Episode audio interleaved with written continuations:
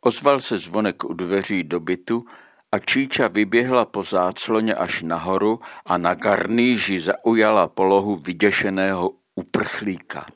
Zježila srst, čímž zdvojnásobila svůj objem. Předstírala, že ona je tou osobou, která tu nahání strach. Co si tak velkolepého nám předvedla poprvé?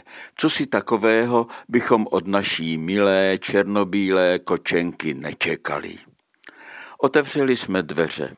Do bytu pronikl středně vysoký černý pes a na vodítku za sebou přivlekl profesora filozofie Univerzity v Bostonu Erazima Koháka. Přijeli z New Hampshire na pár týdnů do Evropy. Pes se jmenoval Black a v Evropě byl poprvé. Spolu s dalšími pěti psy zrovna tak neurčitých plemen patřil původně starému dřevorubci, který kácel v temném lese a bydlel v obytném přívěsu na pasece poblíž dřevěného domku profesora Koháka. Dřevorubec onemocněl a sanitka ho odvezla do nemocnice na poslední cestu. Šest psů se bezradně potloukalo kolem prázdného přívěsu. Nemohli se smířit se ztrátou laskavého přítele, ochránce a živitele. Čekali, že se přece jen dokodrcá s něčím na zub. Marné čekání, přítel člověk se už nikdy nedokodrcal. Nezbylo, než se postavit na vlastní čtyři nohy a začít schánět obživu své pomocí. Buď v lese ulovit nějaké zvířátko, nebo si najít jiného dodavatele granulí a chutných konzerviček. Psi se postupně vytráceli kdo ví kam, až po několika týdnech zbyl u přívěsu jenom jeden jediný vychrtlý lovec, věrný Black. I zželelo se Erazimu Kohákovi věrného Blacka, ujal se jej, poskytl mu ve svém srubu nový domov a nejen to.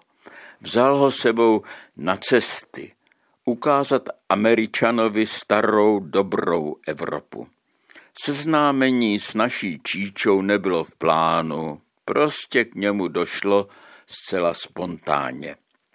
Black vtrhl do bytu, prošmejdil všechny pokoje, očichal všechny kouty, vymetl talířek s kočičí stravou a vyžahl misku kočičí vody. V obývacím pokoji zvedl levou zadní a vyčural se na fíkus. Pak se vítězoslavně rozhlédl kolem a hlavně nad sebe, zívl ze široka, aby měl důvod pochlubit se zabijáckými zubisky a ulehl pod nasupenou a vyděšenou číču na garníži.